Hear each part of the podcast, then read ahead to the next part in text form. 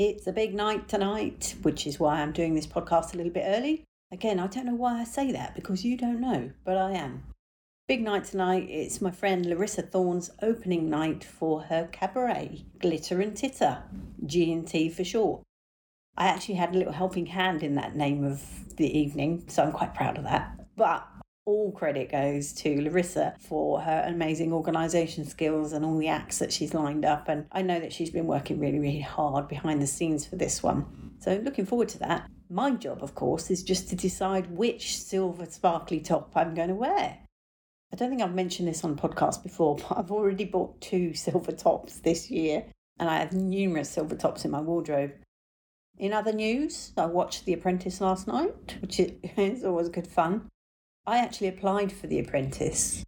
I am not allowed to say too much because obviously they make you sign all sorts of things, so you can't really say too much about the process. But what I can tell you is I didn't really get very far through the process. So it was probably academic that I signed anything, to be honest. Um, literally, it was just one day I was there and there was lots of waiting around, lots of queuing.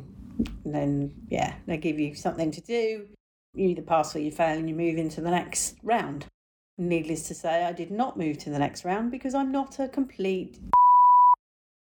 Even from the get go, it was an uncomfortable experience for me. I mean, I've been in business for many years, but I walked in and I had to sit in an atrium, loads of people in there, everybody dressed up in their suits, you know, clutching briefcases and filofaxes or whatever the modern day version is. There you go, given away my age again.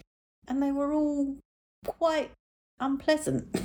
you know, there was absolutely no point in you even making eye contact with half of them because clearly everybody decided that they needed to be in complete business mode right from the start. It was interesting. So, and I honestly, I feel sorry for Lord Sugar in one way because he's got to work with some of these people. And my very, very limited experience of that day is I wouldn't have wanted to work with any of them. They were all quite entitled. Let's leave it at that. Much love and gratitude.